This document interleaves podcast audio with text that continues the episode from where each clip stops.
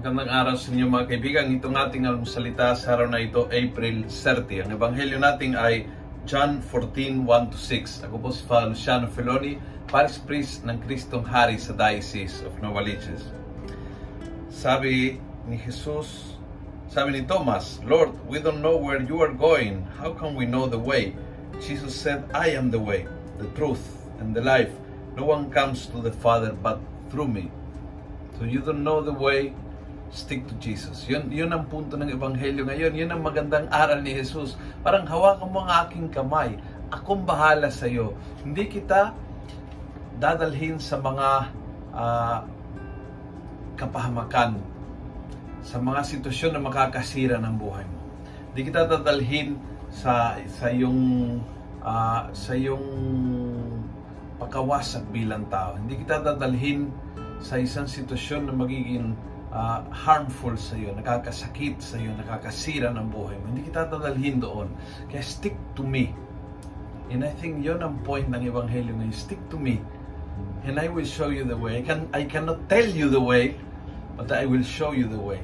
Samahan mo ako. And therefore, yung malaking inspirasyon sa ating is stick to Jesus. Kapag may duda ka, stick to Jesus galit na galit ka at ang, ang, ang Panginoon nagsabi na magpatawad, but ang feelings mo ay nagsabi na gumanti ka, stick to Jesus. Kapag yung uh, damdamin mo says, uh, di bali na unfaithful ka sa, sa wife mo, total wala makakaalam, but yung pananalig mo ay sinasabi na hindi maging matapat ka, stick to Jesus. When you have this fighting between what you feel and what the Lord is telling you, stick to Him at hindi ka mawawala.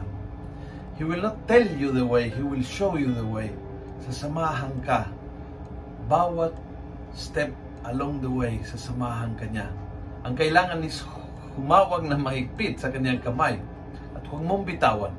Kapag binitawan mo, posibleng maligaw. Kapag binitawan mo, posibleng mapahamak ka. Kapag binitawan mo, posibleng mawasag ang lahat ng plano niya para sa iyo. Kaya, huwag mong bitawan, and He will show you the way. Kung gusto mo ang video ito, pass it on. Punuin natin ng good news ang social media. Gawin natin viral araw-araw ang salita ng Diyos. God bless.